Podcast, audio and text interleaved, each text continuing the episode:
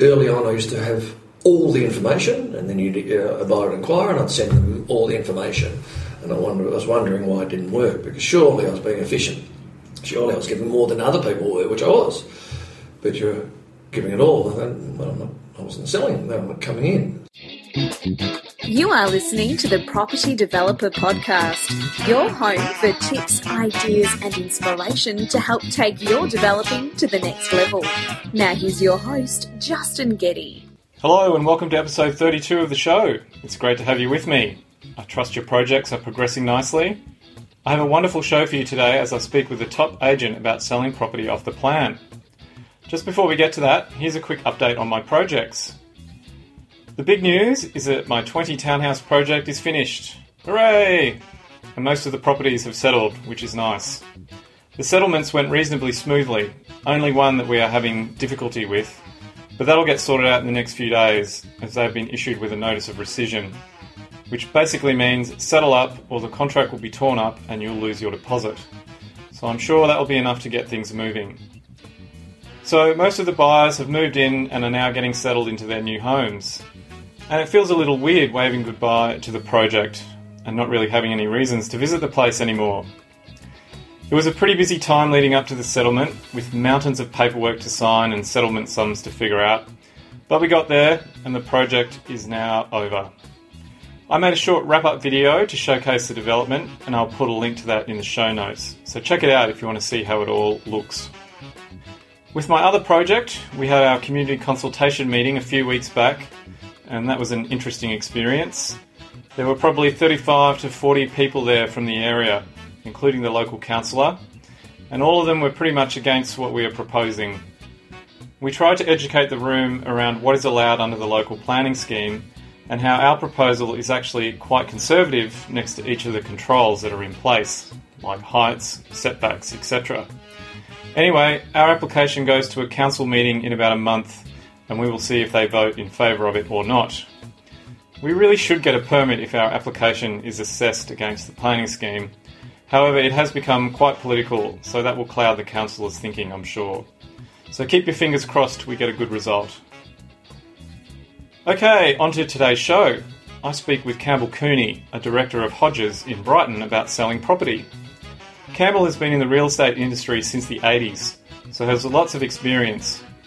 We have a good chat about how you go about marketing projects off the plan, how to give the market what it wants, and what materials and information you need to have ready when you start selling your project.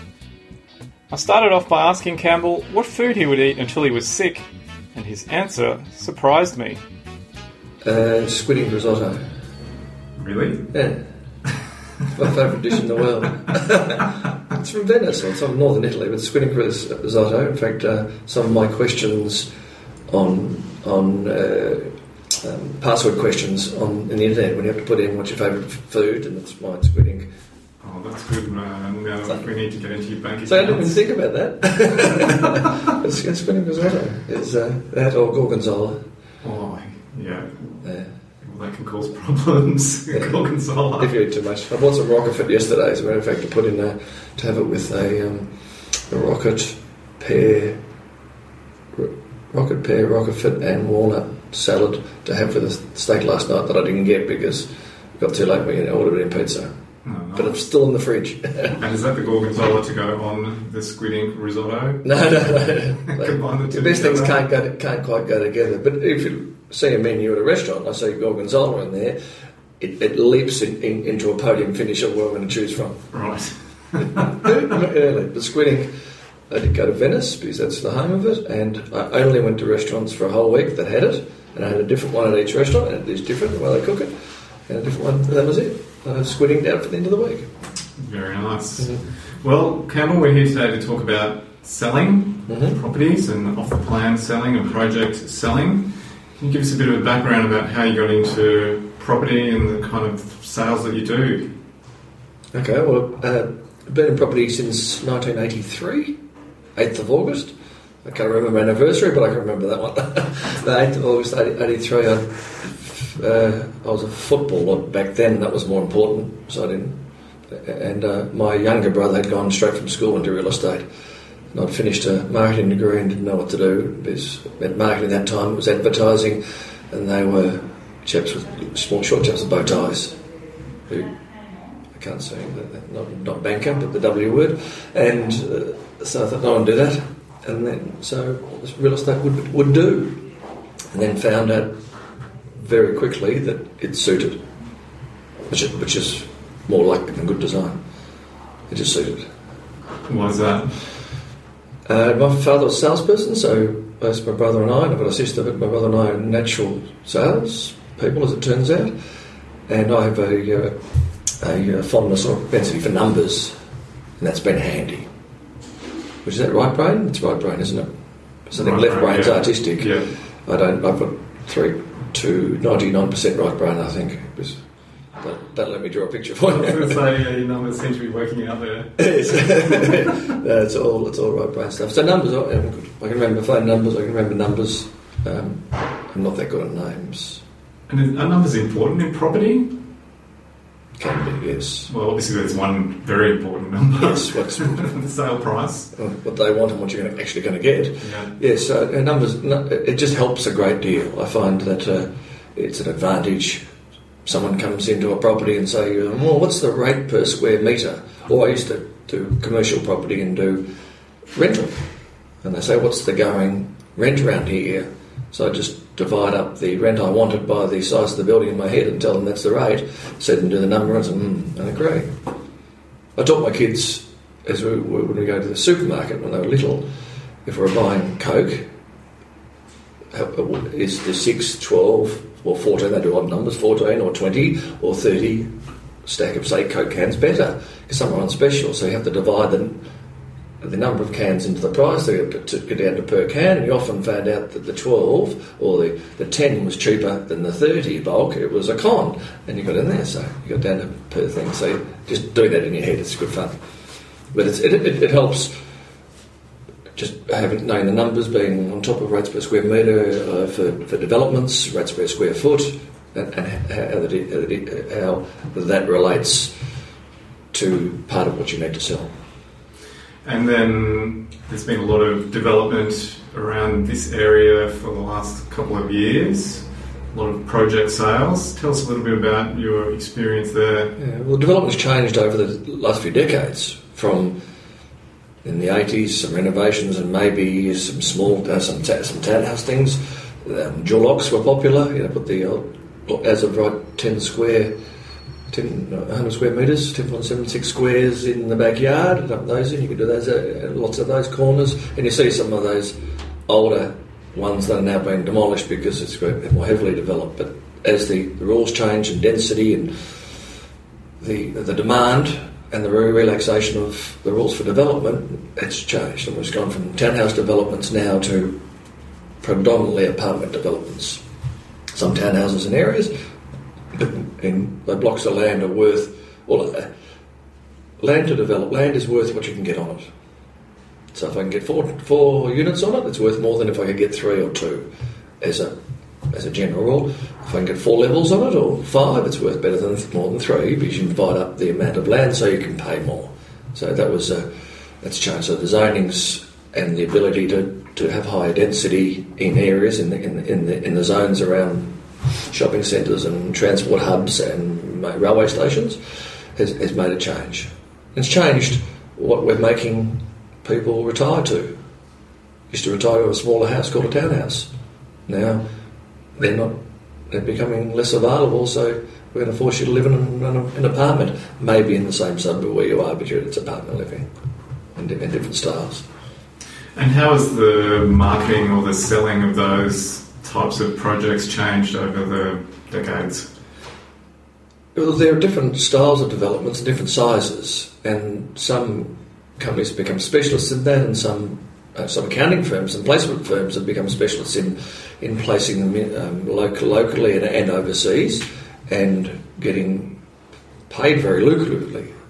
It's, uh, I don't think the buyers always realise that there aren't any free lunches, and if an agent's getting paid lots of money, it's in the price somewhere. A bit like the old um, guaranteed rent, it's in the price. It's in the price. And uh, a stamp duty, a stamp duty saving, which has just changed recently, but the stamp duty saving in the beginning, I buy off the plan, it was an incentive and people looked at that, but they need to look at that in concert with the price. Because it's the price right. If the price is high and you save stamp duty, you're still paying the same as you would at the other end. So it is the right property, and if there is a stamp duty saving, is the, is the right product for me, and is, is, is the price appropriate uh, for the property. But the the style of it, so the, the common agent, which we are, the normal old fashioned agent, has had to make some changes, and we tend to, to do the what we call boutique. Boutique used to be under 10, then it was under 16, then it was under 20. Now boutique's under 40, I think, is the general rule of thumb that, that we can handle. Uh, so the, the boutique, the smaller ones, when they're doing towers and bigger stuff, and they need it to be, you need a, a specialist team that just focuses focuses on that, and, and get because it needs to be in and out. And so when you're marketing these boutique properties, Mm-hmm. what are you thinking about in your campaign or your marketing, or how do you work with the developer to market and sell them? If you've said the words work with a developer, if you have the opportunity to work with and not for, it's much better. You're, because if if you're in concert, because you have the same aim. The aim is to sell them for an appropriate level. An appropriate level isn't necessarily milking the last dollar out of it and certainly not giving them away. But there is an appropriate level that they've sold within a reasonable time frame because there's, a, there's a funding mechanism there for most of the developers. So it's within a reasonable time frame at a reasonable price, and, and then that money's done, and that's banked in inverted commas, and they can move on to another development having done the sales. Some of the the very experienced developers ask you initially to price developments on the basis that I want them sold within two weeks. So what prices do you need to sell them within two weeks? Not the old style agency pitching for the business and telling uh, um, uh, the vendor that it might be worth more. They're one-off sales, but on these, what's the how, how quickly can you sell them, and at what price do we need to have it at a, at a reasonable level? The inexperienced developers hang out, and it costs them costs them a lot more. It takes them months or sometimes years to sell, and it doesn't work. When you say hang out, what do you mean? They hang out for price. They put on a price. They look at what the rate per square metre, if it's an apartment, or what, what, what's the best price that is achieved, and that's what I want. And if it's the best price that's achieved, it's there may be a reason, might be a one-off, or but they're just just harder. So, uh, you know, that old adage that you leave something for the next person, you're not quite doing that. You're saying if this is a fair price and I get a, and, I get a good lick out of it, a good profit at the end of it, my feasibility says that's a good profit. If it happens to be worth a little bit more at the other end, well, say la vie. But you've moved on with that profit, and and you hopefully you've got in train in the next one to, to keep doing again. It's turnover. Turnover is important. Positive turnover. Positive turnover. I've sold, I bought, it cost. There's a margin, and I've got a margin out of it. And you mentioned there, if you get the chance to work with, not for the developer, can Mm. you just expand on that a little Yes, bit? uh, uh, there were some. It's the uh, there's trust issues with all sorts of business. So first of all, finding someone where you can trust their judgment and understand. So we will often, well, not often enough, but often get in on the ground floor. So someone will purchase some land and come and consult with you on the basis that we'd like to appoint you to be the agent for us from ground zero rather than have, you know, doing the development, going through town planning, working with the architects, then starting to build them, saying, no, we, we, or not, even before building, we need to sell some, let's find an agent. We can assist with, because we're in marketplace, so we open houses and apartments and townhouses all the time, and buyers tell us what they like about it and what they don't. So what's important? So if you have a development, is it important to have uh, ducted vacuum? Is that important? Is the laundry, should you have a separate laundry, should have a, a European style laundry? I- The level of appliances that make a difference. Uh, should my floors be timber or tile? All those sorts of questions you can have. The, the design them, what size? What size is optimum? And the sizes have just changed in the last year or so because they first started uh, not first started, but you know, while- quite a few years ago, it was it was they were slightly bigger. So they were versions of townhouses, but they were in apartments, too big. Then we went to the smaller ones because they were easier to sell, a lot more people could afford, and that worked.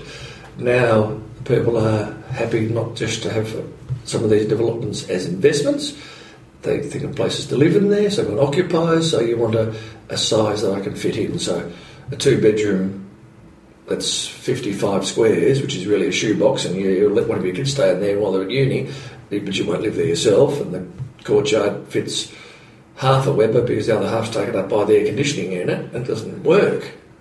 So it might look on paper. There's many a development that's um, come foul if they'd had to sell them at the end, they wouldn't have because they look better on paper. People don't understand size often, and you, you see them. They've got 65 to 72 square metres. It's a three bedroom, two bathroom. Try and draw that in without a stand up bed. So it's just not there. So they're getting slightly bigger. So we try and work with the developer uh, and their architect and their designers and, and with the marketing and saying, let's give the public what they want. Then they'll want to buy them from you, and if they want to buy them from you, they'll pay the pay the, pay the appropriate money, and you won't have to compromise. So don't give them what you think they want. Say what they actually want. And it's not that difficult to look at developments that have been successful, ones that have sold quite well, and then often some resales will go quite well. That one's worked.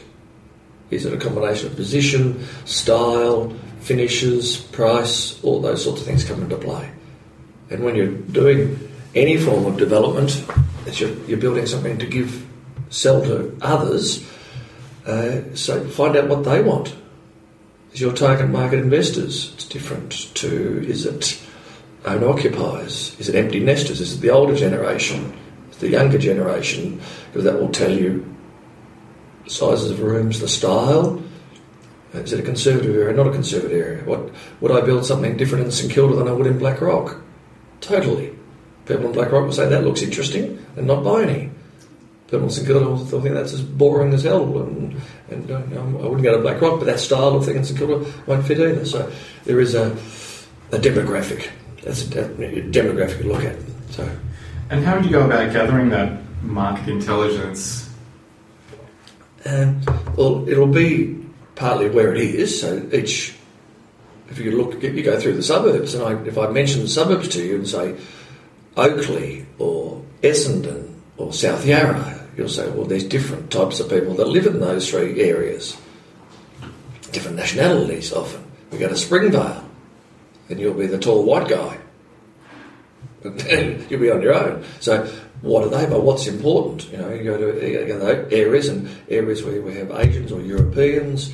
There are certain uh, prerequisites. Uh, what do you call that when you're born with something? And so it's a natural, a, nat, a natural. It's intrinsic in their body that they'll have, like the old Greeks years ago, only by brick. If you had a weatherboard, beautiful weatherboard, no wood. I ask you, is it, is it wood? Yes, it is a classic California bungalow weatherboard home. Not for you, I guess. But so, yeah, it must be brick, brick, brick, brick. And that, that's inbuilt. Brick and they'll concrete the grass out the back. Uh, it's just what, where they are. So they're, people are easy to sell to if, you, if their predispositions are satisfied. Same with um, investor markets and Asian markets. Uh, just understanding, now it's, that's a bit of experience, but understanding what they ask for. And is that talking to local agents? talking to people who do this stuff. To, uh, so you, are looking for many.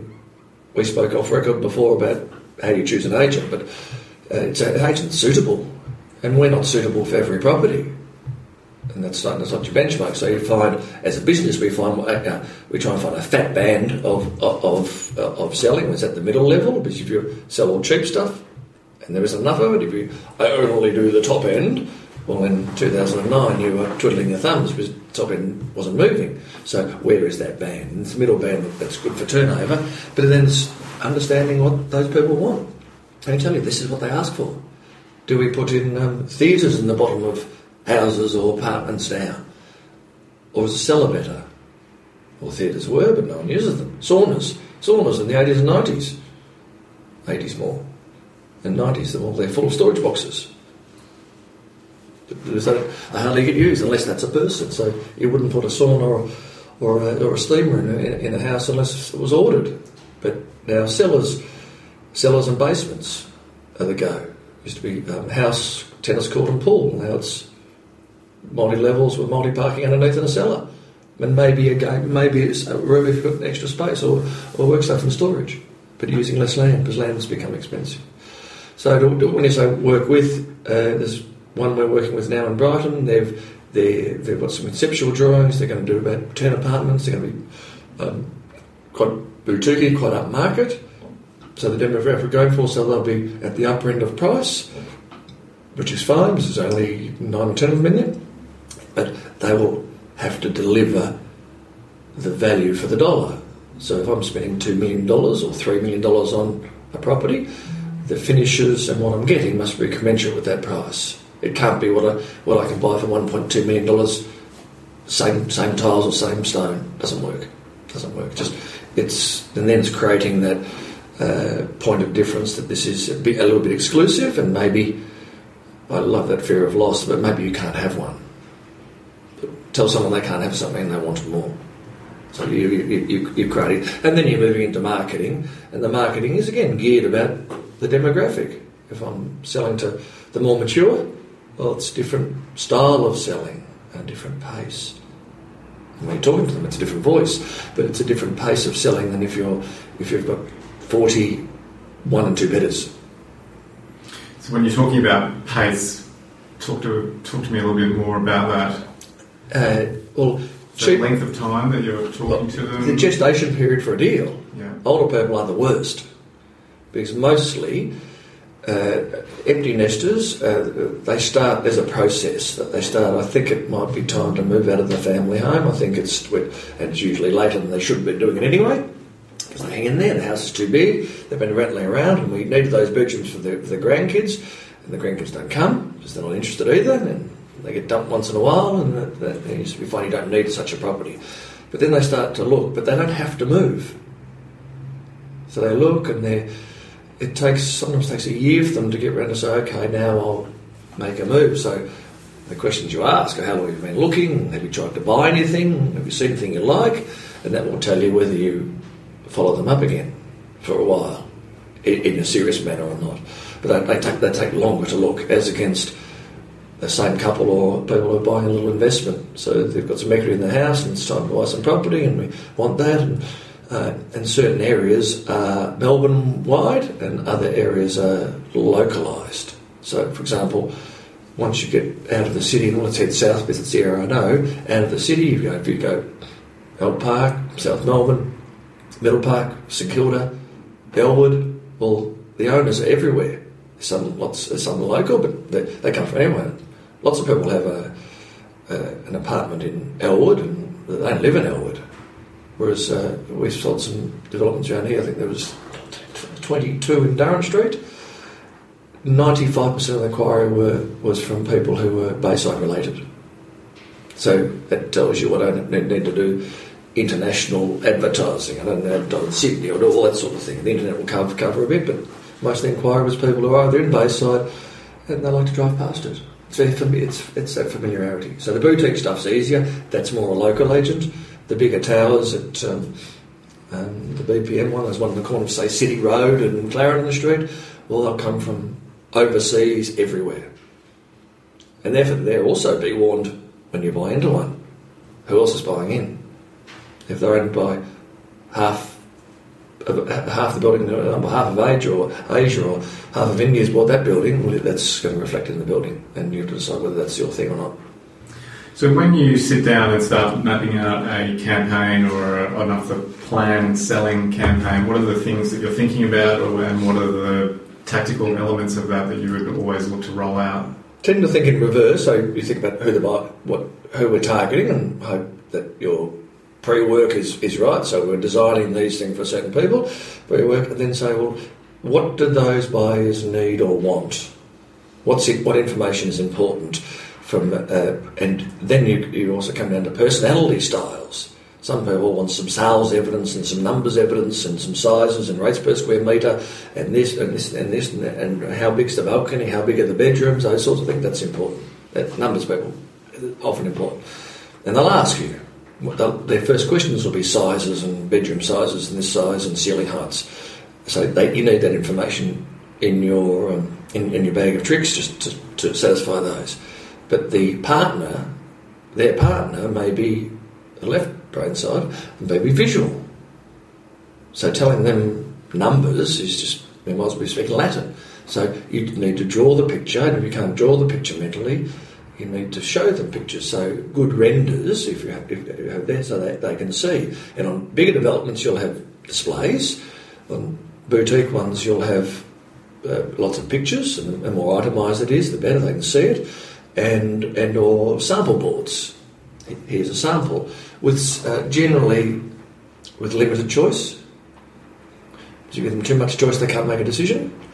And from a builder or developer's point of view, they don't want too many changes. You can choose. We have, here, have the carpet. What, which colour would you like? Here's the timber. You can have it a lighter shade or a darker shade. Can be limed or not limed, so, so to speak, or a paint colour. Once you've purchased, if you want a hot pink bathroom, you can have one. Paint, but they don't change everything. So that's just too hard. But uh, you don't give, also don't want to give them too much choice on numbers of units. So if you've got a group of units that are varying price ranges, establish your prospective purchasers' numbers, what, what, what their budget they have, and give them a choice of a couple, not ten. So they don't go away with all the plans. So you have um, take-home packs that, and, that they can look at, but they're take-home packs that you've created for that person when you've met them. In in in this game, I learnt early on. I used to have all the information, and then you'd uh, a buyer inquire, and I'd send them all the information. And I, wonder, I was wondering why it didn't work because surely I was being efficient. Surely I was giving more than other people were, which I was. But you're giving it all, and well, not, i wasn't selling; them, they were coming in. So now you learn that you give them a teaser. Yes, we have something here; it's really good. No, I can't send you the list of finishes and all the plans. I need to meet you in the boardroom or in, in the meeting room we're sitting now. So I set up, I set up the time saying, here's the teaser, here's a couple of nice pictures of what it's going to look like, and uh, maybe an, an, indication of price, just a little bit of information, and say, this is good. Um, what time next week would you like to come in? It's one on one. Then you can read the personalities, give them the information, and establish very quickly are they a buyer or are they a looker? They always come in as buyers. Yeah, I'm looking, I'm looking to buy, I'm a buyer. Well, they're not. They might be a researcher on their path to becoming a buyer, but they're not a buyer yet. So establish that um, agents aren't paid by the hour. So you, you don't want to sit around with people who aren't going to make decisions for a year. So you have to work out who is going to who is worth following up. And in in these times where there's quite reasonable demand, there's too many people to deal with. So deal with the ones that are, are going to give you the reward, and the reward is the, the reward to your developer as well. And so, what kind of questions would you use to screen those buyers to determine that they're serious? Uh, what they've uh, what they've been looking for, I mean, what they're after. It's really finding uh, what their situation is. What their situation is. What's the purpose of, of, doing it? Are they buying it for them? Are they for the kids? Is it in a super fund? Uh, have they done it before? What, what sort of budget? Are, are they financed? Are they what their visa is nowadays? Because a lot of them are foreigners. What, uh, what sort of visa have they got? If they got, you know, we have to know um, the Foreign Investment Review Board rules and what happens if you've got a, a 188 visa versus you've got a temporary visa versus you, you know, if you're, um, you're heading towards um, PR per, permanent residency. So know whether they can buy or not, and what and what you need to do. That will that will sort it out. And uh, but then really what what they, what they're after will, will tell you and how long they what they've been looking at. Are they ready? And you have to sort through them pretty quickly because it's. Uh, if they're not the older people, which might take a bit longer, and they'll want to think about it and maybe see it, looking at it, and, and, and provide then, then provide the relevant information. And with those take-home packs, what kind of content would you include in those? Well, you have your whole, whole suite of uh, information, and then you put in the pack what's relevant to them. Because if they don't care who the builder is, there's no need to go into it. But lots if they're a bit nervous Nellies, they might say, who's the developer, who's the builder, do they have a reputation, do I, and builders, uh, developers all often come and say, do I need a name? Do I have to use Hubei as a designer? Do I have to have uh, the landscaper? Do I have to have Robert Mills, the architect? Who do I use? What sort of these? And some of them get celebrities, like one the local ones had um, chef as this celebrity. He'd, he'd helped design the kitchen. I think they had a cup of coffee and he asked him some opinions about it because they can I use your name for a few grand? Yeah, sure. and his name gets used because he helped design the kitchen, which in reality he just didn't say it was awful. Uh, so, but they're, they're, they're marketing things. Uh, but take home stuff, you will have information about the builder, you'll have information about the architect, because this can be important. So you have a list of to prove that this is a serious development and take away any, any question marks over the, the integrity of the development, if you have a list of all the professionals that are involved the building surveying company, the engineering company, the mechanical engineering company for the air conditioning, just have all the names down there list them and with a nice little logo next to them. That's one of the pages that, that they can have. Uh, one I'm doing currently, I have uh, the builder. I've, I, I did it myself. It's, it's only uh, four uh, development of four. They're keeping some, so I'm selling two. So I don't, I don't have the, the benefit of samples and all that. But I got the architect and made up a brochure on the architect with a, with a, with a website they can go to and they can select and they, they, look at what they've done before, just proving their credibility and uh, credentials. Same with the builder. I look if they got a decent website, yes, good. It makes it easier. And they're, they're the professionals, they're, they're really good. Have a look at the website, puts that one to bed. So that's important. And then it's uh, take home packs will have floor plans, have individual floor plans of the units or townhouses, and you'll select which ones might suit them. Uh, a front one, a back one, and a, a, ground floor or a first floor, upper level, lower level, budget, and car parking, etc. So you'll by talking to them, you'll send them home with um, here's a couple of plans on, on these that, you, that have interested you. Same with the pricing, them pricing of those. They don't need to know all the prices. Uh, you don't make anything up. You don't say something's sold but it's not, because as soon as that's not true, then you've lost all credibility anyway. Uh, but you, uh, you'll have a uh, schedule of finishes. These are the finishes. These are the appliance appliances. I have a little checklist for inexperienced developers to say this is the information you need. If it's in a group, body corporate, estimated body corporate, and keep it basic. There's no sinking funds. There's no extras because body corporates are, have uh, owners corporations have a negative connotation. How much is it going to cost me? Hardly anything at this stage until you all agree. But he's here's set again. It's a setup. This, this is uh, proposals. Uh, what um, and you need know, know, all the bits and pieces if they're not local, the transport hubs and what's what, what's around schools and bits and pieces in case. And you have all that information that if it's relevant, go, that, that sort of stuff can go in there and have a, we all have finance arms or finance links if they need some finance, but off the plan, we're just looking for a deposit. Nowadays, we need 10% because the banks don't recognise them if they've been under, uh, or a bank guarantee. And we can worry about finance later, worry about timing later. Estimate time of finish, time, of, time of construction, and any small changes they can make, but you don't offer those, they, they'll, they will suggest it.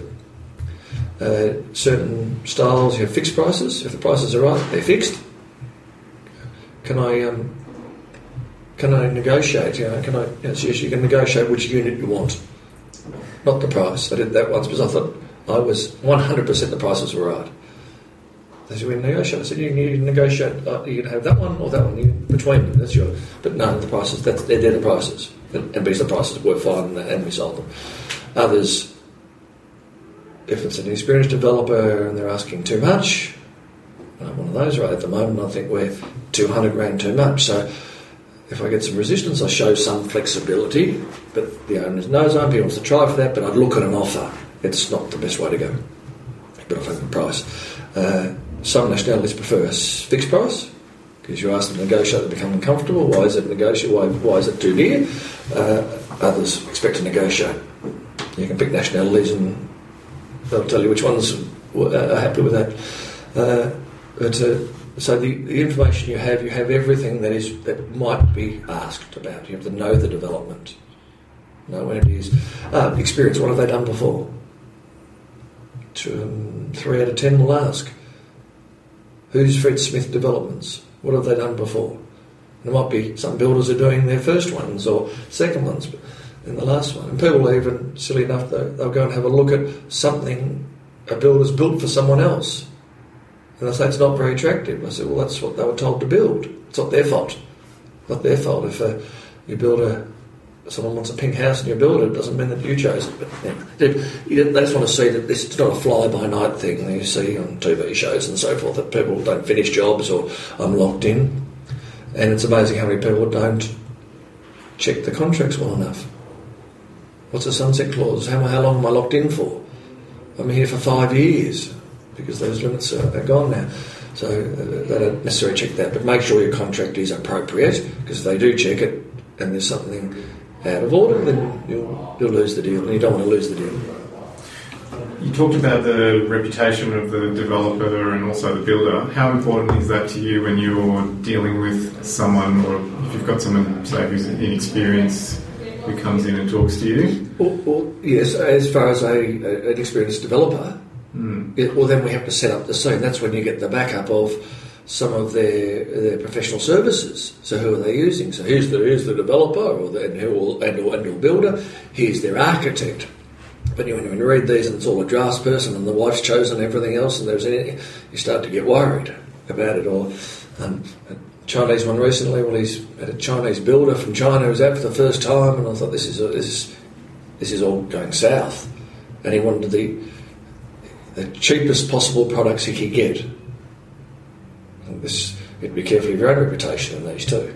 But uh, but if someone's in, just a little bit inexperienced, well then, if you uh, what's that what's that saying? Um, have good people around you.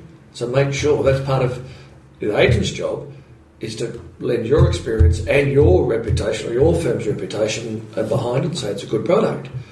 We've been around for so long that I remember many years uh, people assume things will be okay because you've got a good reputation. You know, in, in, in Bayside and Brighton, I got a good reputation, so we know you wouldn't do the wrong thing. You know, it was good. I don't have that same level of trust. Personally, I'd check it just to confirm. But uh, people will go and sign a contract for a development or you'll buy a house and you won't have looked. You assume it's okay. And most of the time it is. Yeah.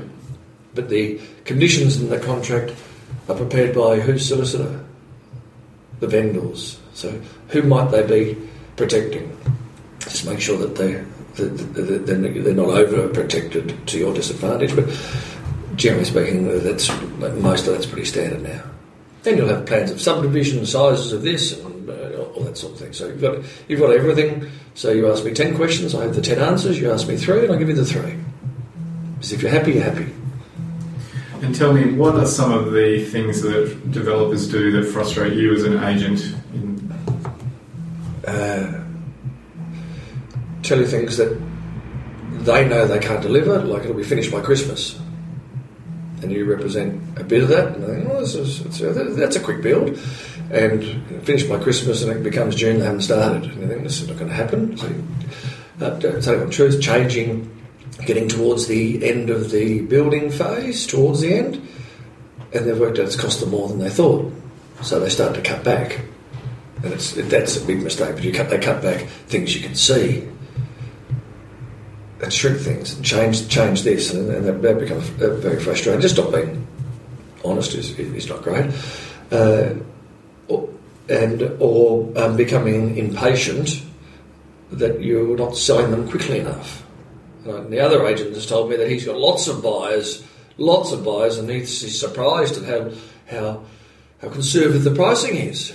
I've probably been surprised myself sometimes, or said, said the same thing with the opposition, but it's just understanding that if you can have a relationship for the period, and what is a relationship? And you're, you're, going together and you're going to be honest. It's nice to be able to be. See, we, we worry about getting appointed. So if you are appointed early, then you can be open and frank with your advice. It's not tempered by, I don't want to get the boot. I don't want to make the uh, developer, builder, whoever it is, un- unhappy with me because then he'll choose someone else. So just set about whatever your fees are. The fees are everything's reasonable, and the fees generally better for sales of plans than they are for the normal house. Uh, but that's how they should be. There's a, a, a bit of work, and when you get paid, all that sort of stuff. So, but you set the relationship in place that you can be frank to each other, and he knows that because you might have a buyer today. But this afternoon someone rings. You do an auction campaign and have a buy and someone turns up in the day. You say, what a great agent I am. great, great or lucky. Uh, so, as long as you follow them through and you keep records of the people, and you good agents will have records of the people who have inquired last time and on their other developments, so you can, you can get a head start with your databases there. That's only short term, and then you're then you're looking at the inquiry. And what you do with inquiry, and the response times, and your email response times, and your telephone uh, re- return response times. Uh, that that sort of thing is quite important. You've got to move quickly when you're selling off the plan. Yeah, and uh, it's, it's a bit of a sense of urgency too, rather than you know the, the selling fast and huge success.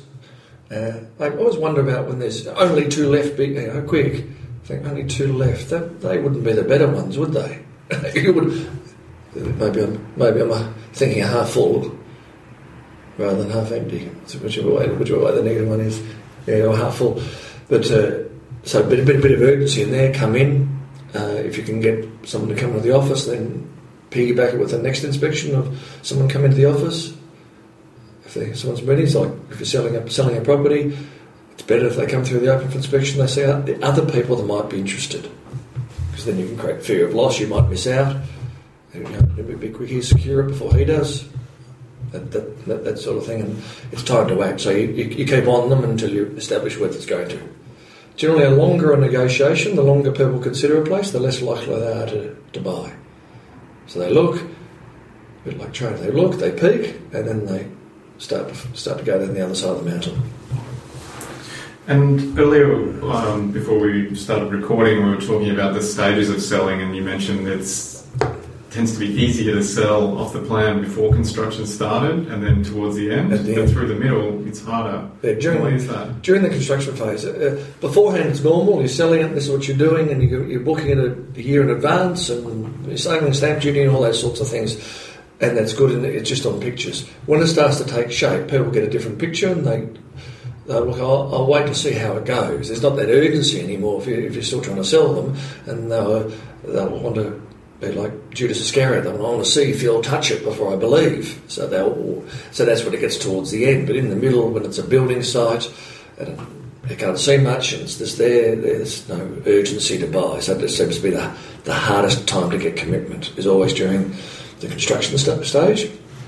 Um, which is so when they've just started is okay, but as it starts to come out of the ground, it seems to slow down, and then towards the end, they can see what it is, start to get an idea of what it looks like. It does somewhat resemble your renders in the beginning, and they don't.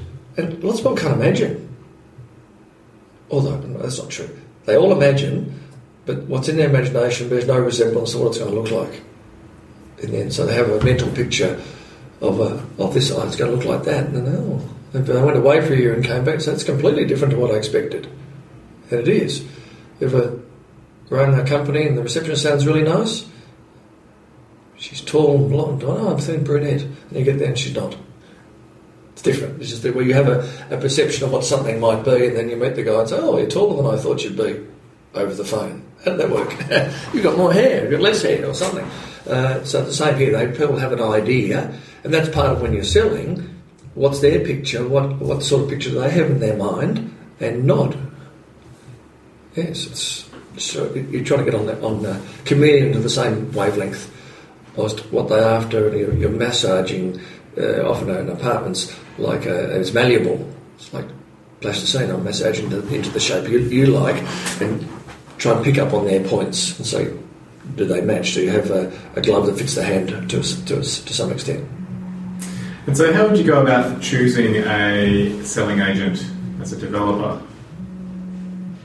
Uh, it's it's partly there'll be some agencies that do business around there, but generally an agency doesn't sell it. It's the it's the people. So who's taking responsibility for your for your development? Who's because you don't get to negotiate with the buyers, you don't get to source them and negotiate. So what's their track record, level of effort, and that sort of thing. So they're better the reputation, but meet with them and talk. Would you buy something off them? It's a bit, a bit of a start. But uh, some of the developers, especially builders, are all gnarly type blokes. So what they what they do is, isn't always there. Isn't isn't always what the public will do. It's a bit like what I put in my house and how I'd renovate isn't what the general people would do. So you, you, you're appointing some people to represent your interests.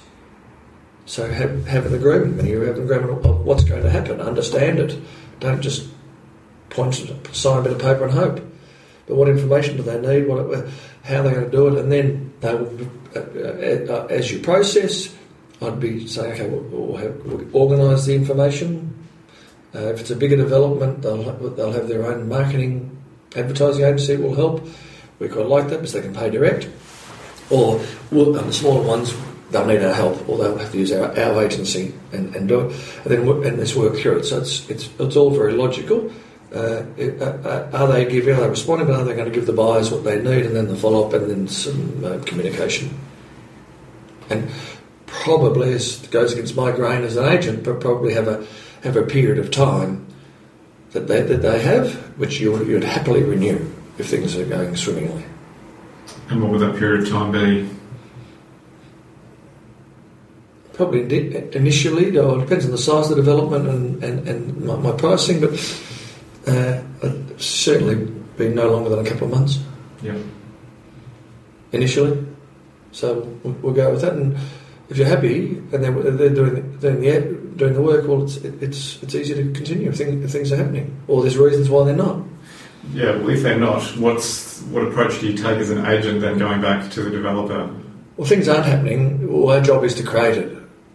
So if, uh, if I'm not getting inquiry, and I wait and expect that to change without making any changes, well, what is it? Uh, do the same thing and expect a different result. It's, that, doesn't, that doesn't work at all. So you have to change your internet, you have to change, you have to look at your pricing if, if that's the feedback.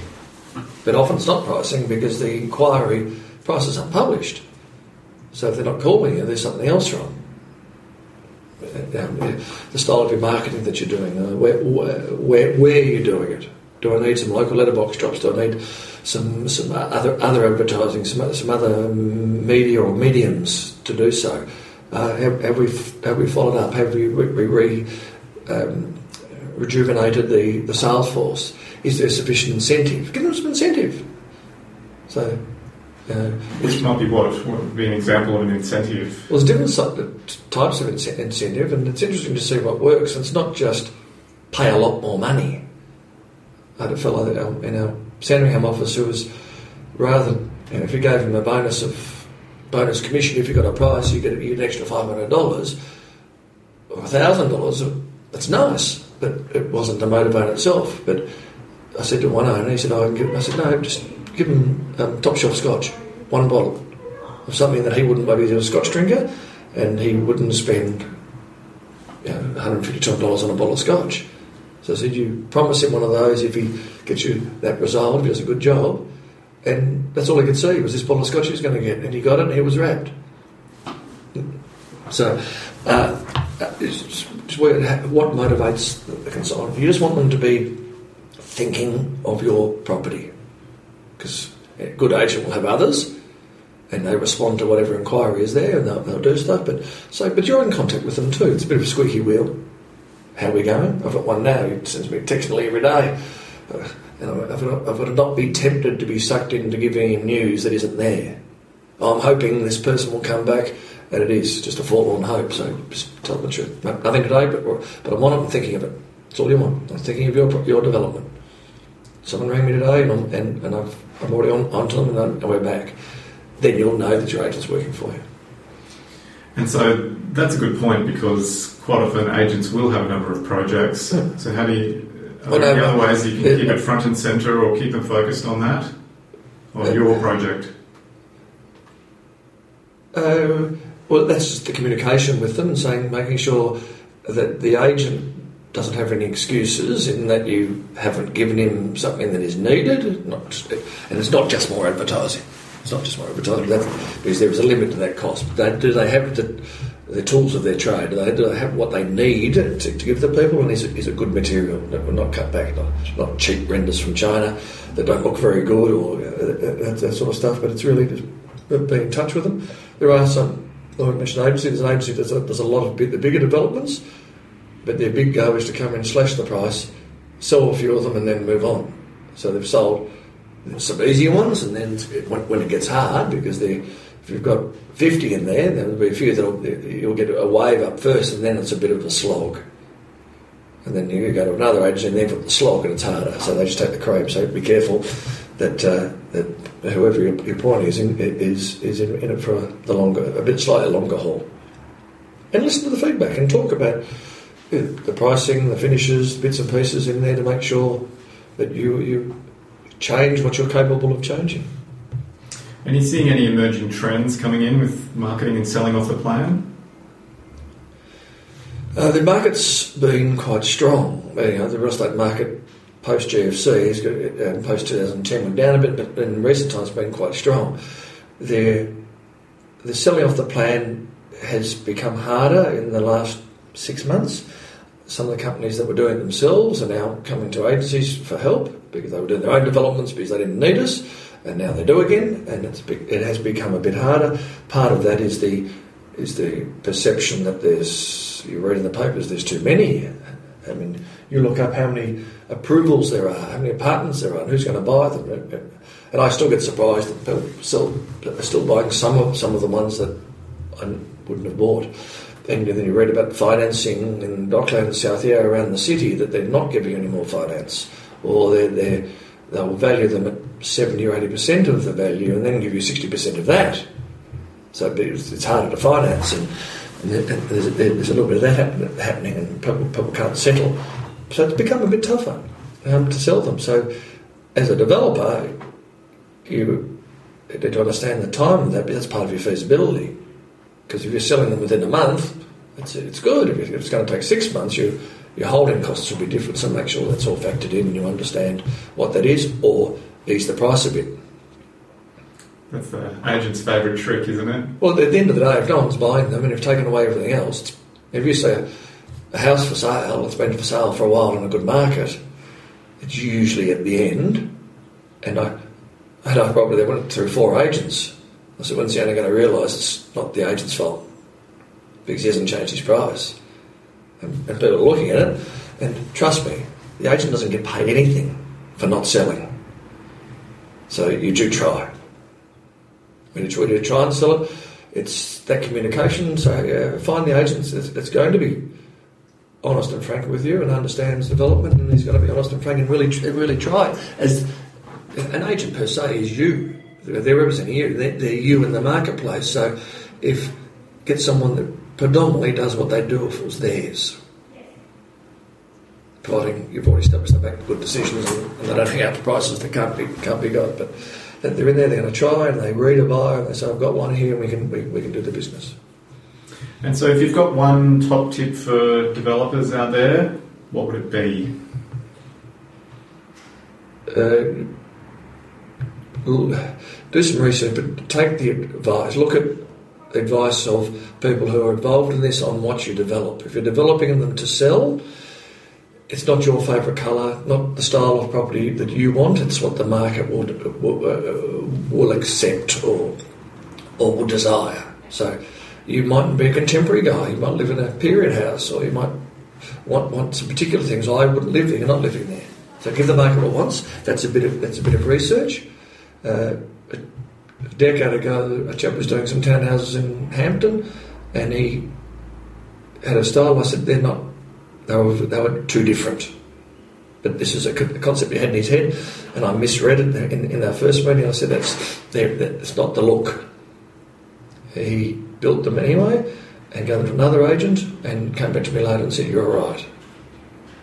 Because he couldn't sell them, they compromised on price because he built what he, he gave the public what he wanted to give them. So really, it's the design, it's the, it's the beginning. And uh, if you're a developer, your, pro- your profit or the success of your of your development is the day you buy the land.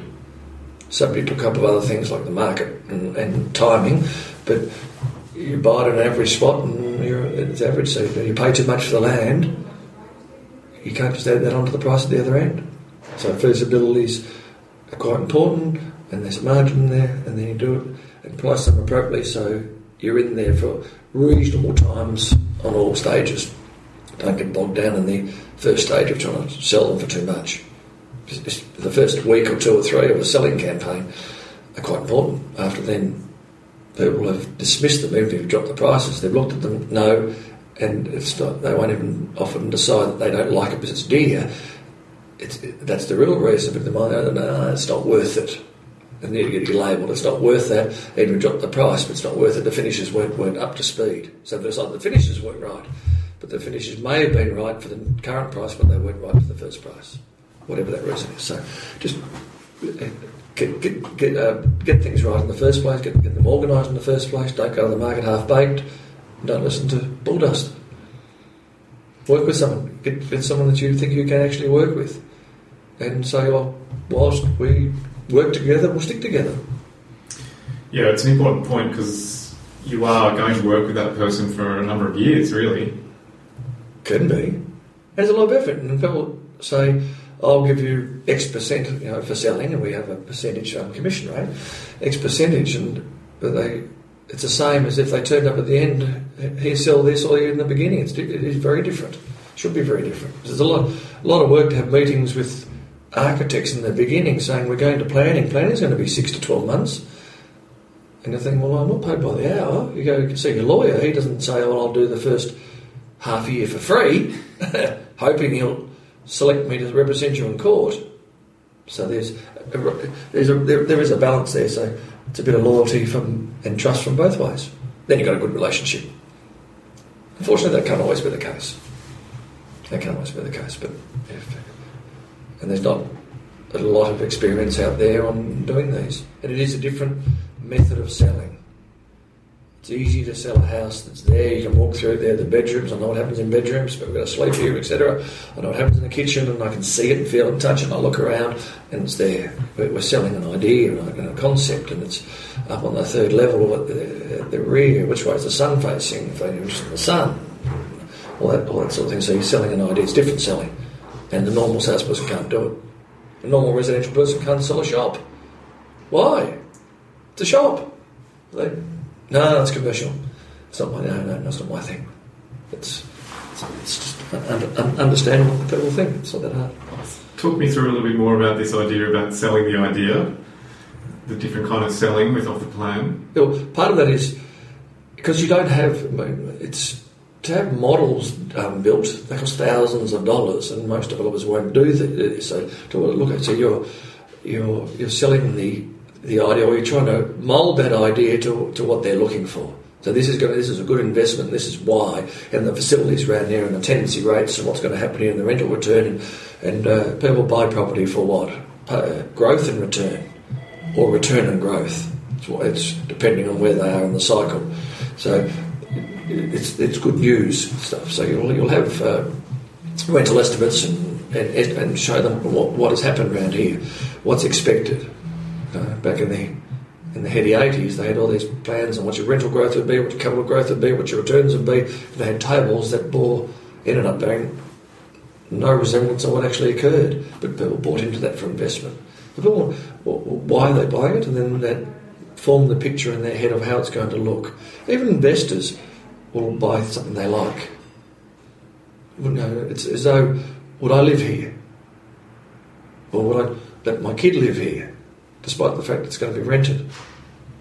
And to the other side of town, and all, all they're really buying for it is, yeah, what, are, what are they buying for? So you're packaging up. You like blue paper with a, with a red ribbon? Guess what? Go Demons. Here, here, here it is. So package it up and get that picture, picture, picture going in them, or it's numbers one, satisfy them that this is the one. They, uh, people will look at more, more than one development. If you're if you're buying property, you see what's available. If you're buying property off the plan in Bayside, you'll or in a, in a suburb, you look at what's available. So go on to the net and see what your competition is. As an agent, if I'm selling anything, I say if I'm selling a property worth one and a half million dollars, I want to know what's from one three to one seven available because that's what your buyers will be. They'll have no idea what's a million dollar or the five million dollar, nor do they care. So what are you up against? And how do you compare? What are your points of difference? Oh, I'm looking at that other one around the corner in, in that, that street. So, yeah, I know those. And then point out what yours has that they may not have.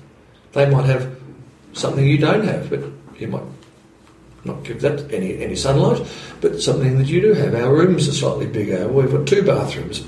We have an ensuite. We've got a, an extra spot. We have a storage cage, and maybe the other one doesn't.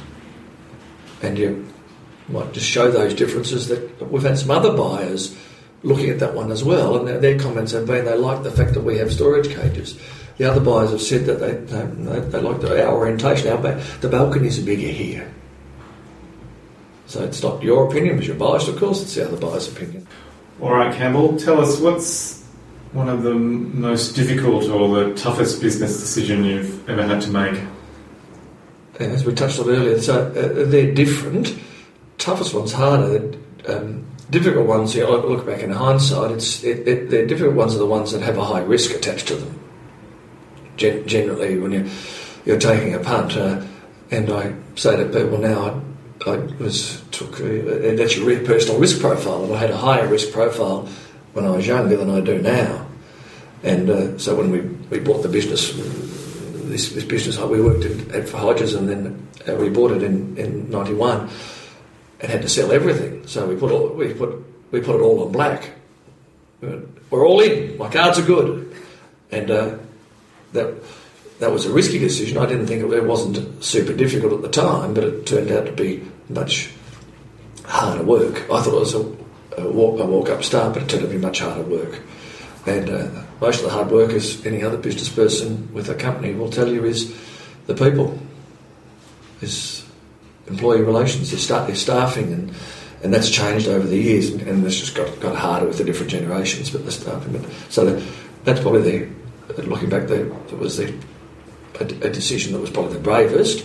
Uh, tough ones, um, tough ones. We, we, we, it's it's you have a fork in the road. Uh, you have to decide what style of business you have. I had a a, a mentor, or my first my first boss. Whenever I gave him a decision, asked, and, I, and I do the same now. They, they say it was always which was the right one to go. We might better make a decision on about selling a property, and one way would we, we would benefit slightly more than the other way. And he, his answer, uh, was a good lesson to learn, was um, which is the which is the right decision, and often that was not the one that would, that would might line your pocket with an extra thousand dollars, and you say take the take the take the right decision. So maintain your ethics in that, but there's some some little decisions you have all the way because everyone gets tested. Sell it to me, and I'll look after you. Sell it to me, and you'll get my house for sale. Compromise. What they're really asking, compromise a little bit for me, and uh, don't open that cupboard and put a skeleton in there because it'll haunt you later. So there's no point. So, but tough decisions are partners, letting go a partner, letting, letting go staff. I find still letting people go the hardest who haven't made it easy for you. They haven't done the wrong thing. They're nice people. They're just not going to make it. And uh, so, still, I don't think you can enjoy that. No, I remember hearing someone use a turn of phrase called killing the Bambis to ensure your business grows, Uh, which is that example there. They're nice people, they're good, oh, they're nice, they're, but they're just not right for your business and helping it to grow. Yeah, but don't hide behind that's business. People do do, do the wrong thing. Oh, you know, I shaft you, mate. That's business. It's not business. It's et- personal ethics. So, so you can sleep at night. So, what's uh, that old old you do unto others? Would you would you mind if that person did exactly the same to you? That's a, that's a good test. The one you tell your kids if you can't tell your mother about it, you shouldn't be doing it. but it, it's here. Well, it's, it's, if it, that happened to you, there's lots of people say, "Oh, do this, do this." So, well, and then the first ones to scream if it, if it was turned back on them. So, just be just be careful. And uh, there's not not black and white. There's, there's white, and then there's a there's a band of grey in the middle, and then there's black. And as agents, you'll often work in the grey area, which means you might not tell someone something. Like I'm not going to tell someone that you know, there, there's a dodgy stump in the back corner of the house. So don't go around pointing out all the faults of the house that you're trying to sell. But there is, you know, hide behind a bit of caveat emptor there. People do their research. I can say this, but you don't misrepresent. Things are what they are, but you'll get caught out later. So represent it, represent the positive things, but uh, So they're, they're tough decisions for a while until it becomes the right habit. And uh, I, over the years now, look at people and, and whoever they are. If they're older, it could be my mother or father. If they're my age, it could be my brother or my best mate. If they're younger, it could be one of my kids. And say, what would I do for them? Or what would I do for if it was mine?